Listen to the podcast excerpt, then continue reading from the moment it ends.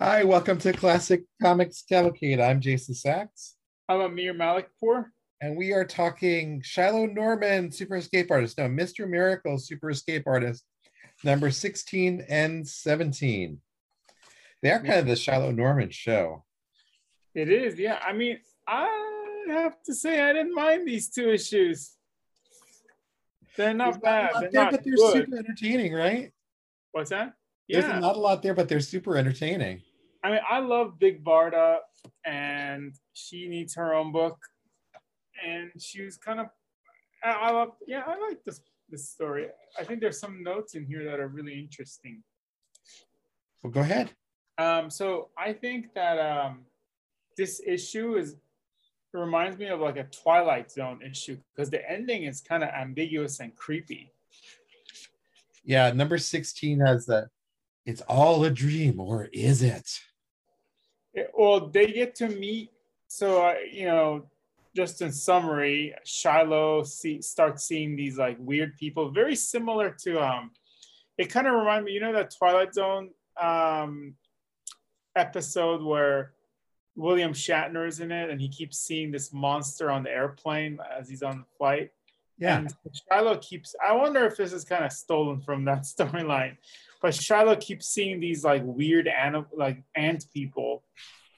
And then um, he discovers that there are these like, there's a doctor that shrinks people and he gets shrunk. And at the end of the story, he finds that, oh, he meets a doctor he's just a friend of Ted's. And, but it was all a dream. But then the doctor's name is or Professor X, except with like EX, E. Kind of like uh, X Men. It's weird. the master of illusion. So was it an illusion? Was it real? I like the way Kirby draws Shiloh's eyes. He's got this big scared look on his face the whole issue. Like he's just confused about everything that's happening.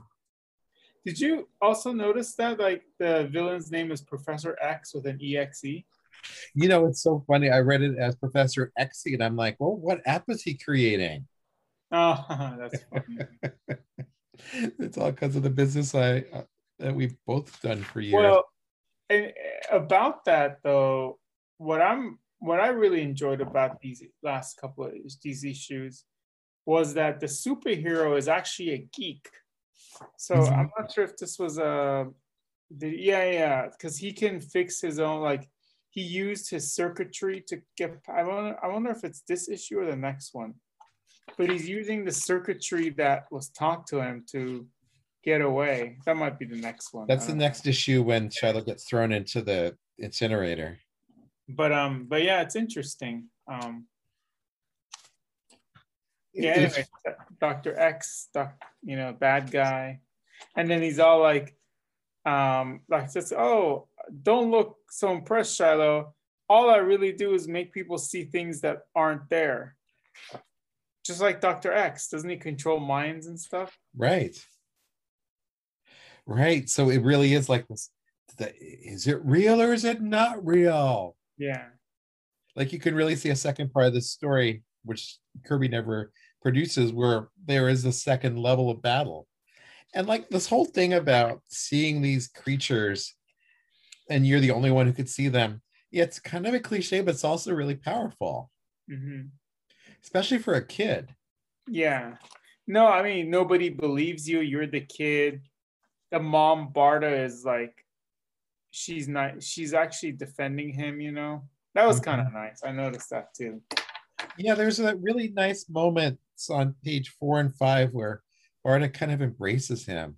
You know, on the top panel of page five, she's got Yeah. her arm around him. It's very maternal.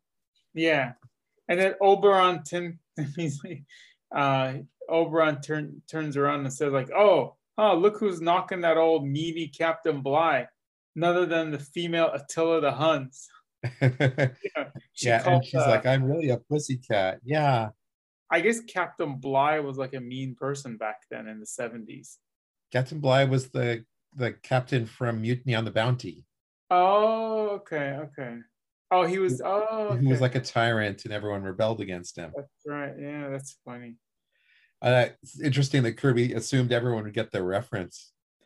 I don't think there was a uh, Mutiny on the Bounty movie in the 70s.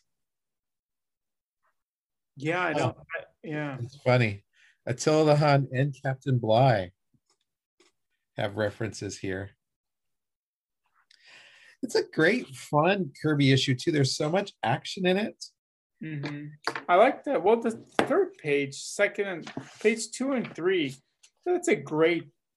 Is it a double page spread? Yeah. Yeah, And um and what I love about it is like I don't know, did Kirby come up with telling a story within a double page spread? Was he like because I, I I seem to think like before him it was all panels, just a bunch of panels on a page. it's definitely the thing Kirby's known for. You're right. Dude, there's so much going on on these two pages. It's so much going on. Like Barda is lifting a car. Oberon's like, hey, we just paid for it. Shiloh is looking at us thinking, hey, where's that bug thing? Where'd the bug thing go? And then Even uh, the even yeah. the caption says it's a prospering business. Oh yeah, there's another story there too.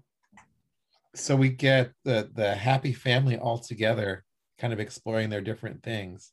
And then they're like chains up in your eye, you know, like in the front, you know, like foreground, background.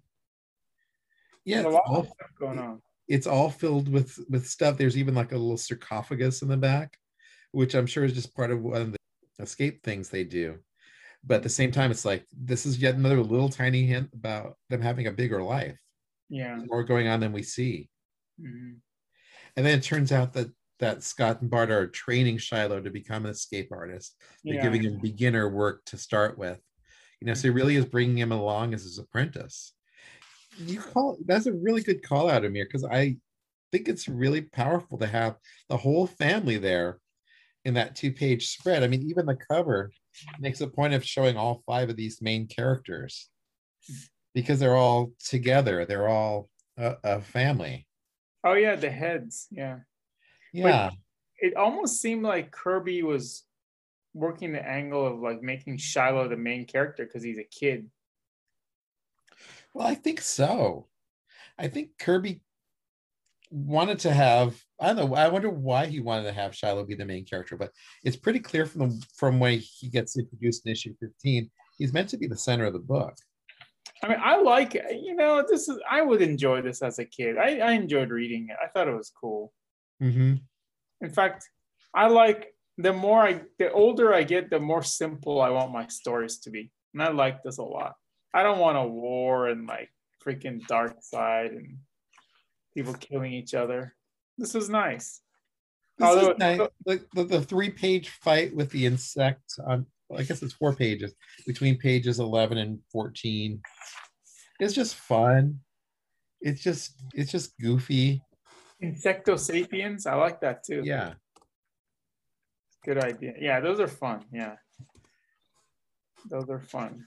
Um and yeah and like you don't need to ask that many questions about the this the design of the insectosapien is really cool uh shiloh is using the circuitry that mr miracle gave him that scott gave him he's also using his kung fu fighting abilities to fight off these insects really it's like a nice showcase for shiloh mhm, mhm. And you know the the even the bit about him getting being too large and trapped inside the rock and stuff it's actually something like as a kid that would be kind of scary Yeah.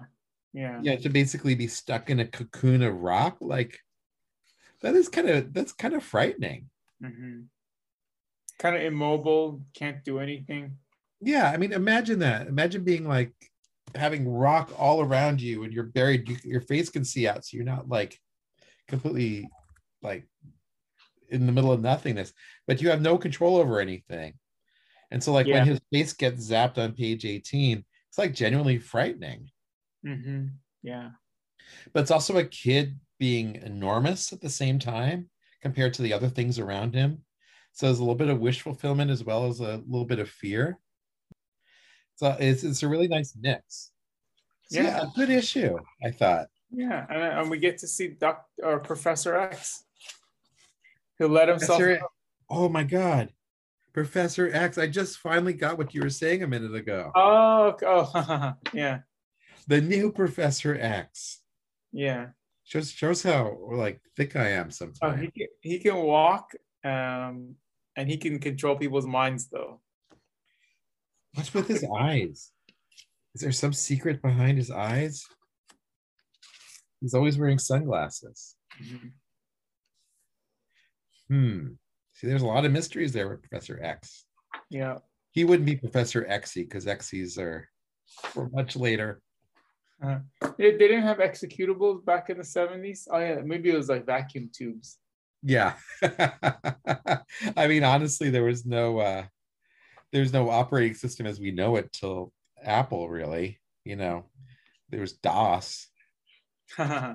People never talked about Xy's though. one I have one other comment about before we go on to the next issue. Page 15, panel three. I think Shiloh kind of looks like a young Samuel L. Jackson there. Oh yeah, I can totally see that. You know, Amir, I was just watching Captain Marvel like right before we got on this call. He looks just like uh, Samuel L. Jackson in Captain Marvel. Oh, re- oh, interesting. Oh, cool. Uh, you're right. And right above it is another Kirby device. Yeah. It's just a, a device with two dials, but still got that Kirby touch to it. I just love that. Like in the, in the last panel of the previous page, too, whatever's behind hmm Professor X, Dr. X, it just looks so Kirby esque. hmm And Yeah. even when the guy was phoning in it in, he just delivered just a great story. Well, I, I like Kirby dots and Shiloh's hair too, Yes. and the inking is great. I mean, I, I, you know, kudos. Yeah, I really I really come to love Royer's inking on Kirby. Brings out so much of the energy. Mhm. He's so good at using the thick and thin lines. Yeah, I'm with you, Amir. You like, I don't need the big space battle. This is pretty great by itself. In two weeks, we'll be talking about Mr. Miracle, um, Tom King's story. And I was reading it, and just like I love this simpleness so much better. I want to be happy. Oh yeah, well yeah, we'll talk about that because that's a big part of it, isn't it? Mr. Miracle number 17, on the other hand, it just felt so arbitrary and weird. The more I started thinking about, it, the less sense the whole thing made. Yeah. And I mean, Scott, Barda, and Shiloh wander across a motor lodge in the in the neck in the middle of the woods for no clear reason. Or I guess their car is damaged, but they have one car. That's it. They can't walk somewhere. The Scott's got flying discs, whatever. Mhm. They check into this hotel or motel that's run by this strange man who looks like a old-fashioned villain. And it turns out the, the motel is full of different traps that the heroes have to escape from. None of it makes a lick of sense to me. Did they make any sense to you? My understanding is there somehow these three match the profiles of three criminals that the bad guy at the hotel wants to kill that the police is after. So that way, if they kill, um, you know, Barda and Scott and Shiloh, then the police will think that the bad guys are dead, so they're not going to go after them. So because of that, he trap he fills his hotel with freeze gas and guillotines and an incinerator, the inferno room, not just an incinerator, the Yeah. inferno room. because of them, he implicates himself with murder, order to help the bad guys out. Yeah, but I, I, what, what I liked about there's there's two things. I, I like one thing is like I remember when I was a kid, or like the whole idea of like, um, like for example, Superman having an alter, you know, enemy that looks just like him, or Batman even like fought like Catman or something like you know that kind of thing, or Mhm. Wonder Woman has somebody else. That was always interesting. So now this one in a normal way, like these guys have their adversaries. They're not superheroes, but they have like, you know, Barda has that lady with a cigarette and a gun, and I guess Mad Merkin.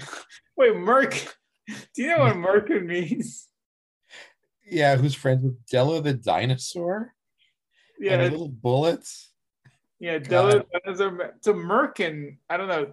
I don't know if you ever watch Howard Stern, and I don't know is this a kids podcast or not, but Merkin is, you know, Keep Maybe- going, stop. Merkin is the reference. um, um, supposedly that I heard on Howard Stern was that when people lose their hair in their pubic area, Merkin is like a uh like fake hair for down there. the Mad Merkin. Wow, I, I'm not sure that's what Kirby has in mind, but geez, the, the other friend has little bullets. I guess those could go together. Yeah, little bullets, Mad Merkin. yeah, I know, and Della the dinosaur.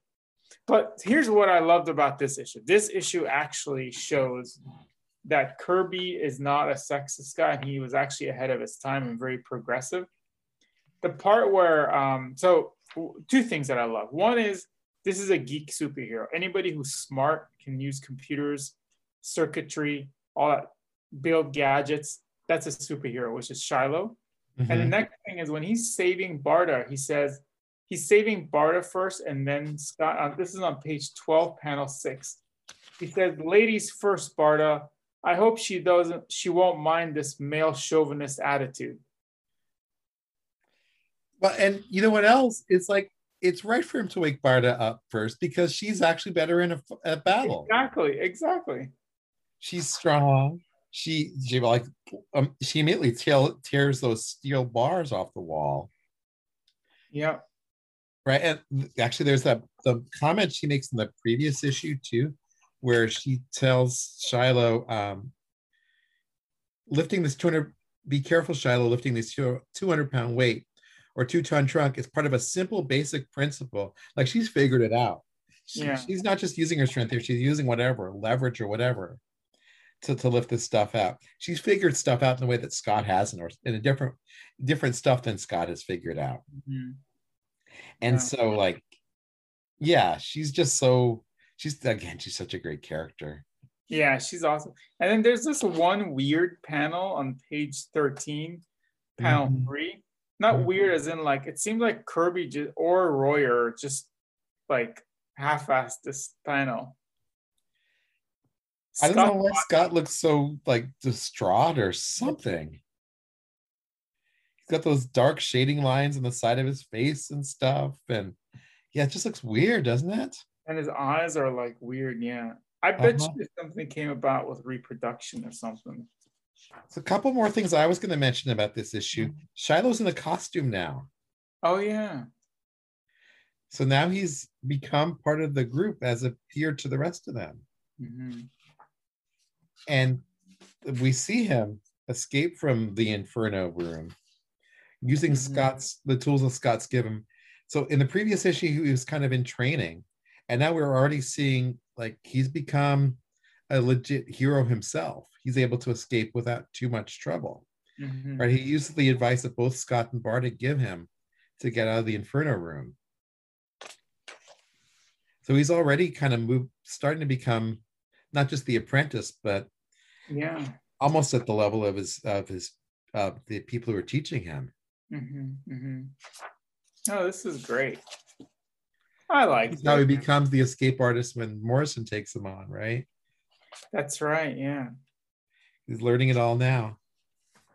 There's going to be another series that he'll be starring in that's coming up. Oh, good. Yeah, I think I heard about that. Uh, was there anything else you wanted to say about this issue? It seems so arbitrary they, they ran into this set of three doppelgangers. I, I like that the doppelgangers. It's, as a kid, I really enjoyed that.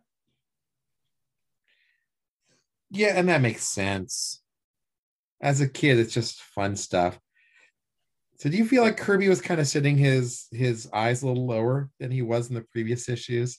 You know, up to issue 11, it, it seemed like a very ambitious comic. Mm-hmm.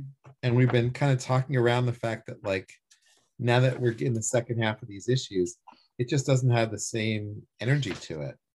I mean, it's not this world. I think it's probably like Kirby's like, okay, well, I'm not going to get to tell my, you know, this, you know, this immense, you know, magnum opus story of these gods. So might as well just concentrate on what's worked before and what, what kids will like, I think.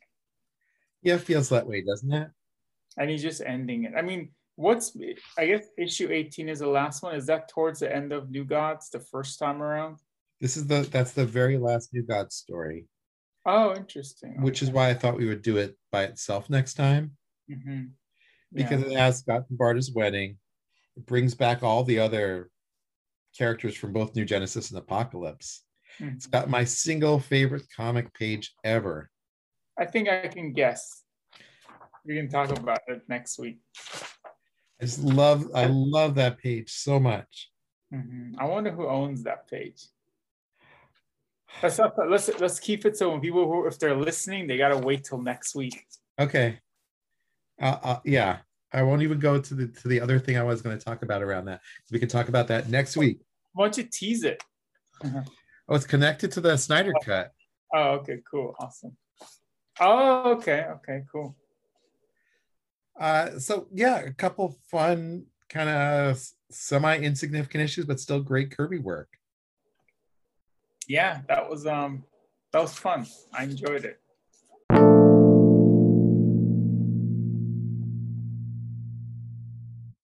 Oh, thank you.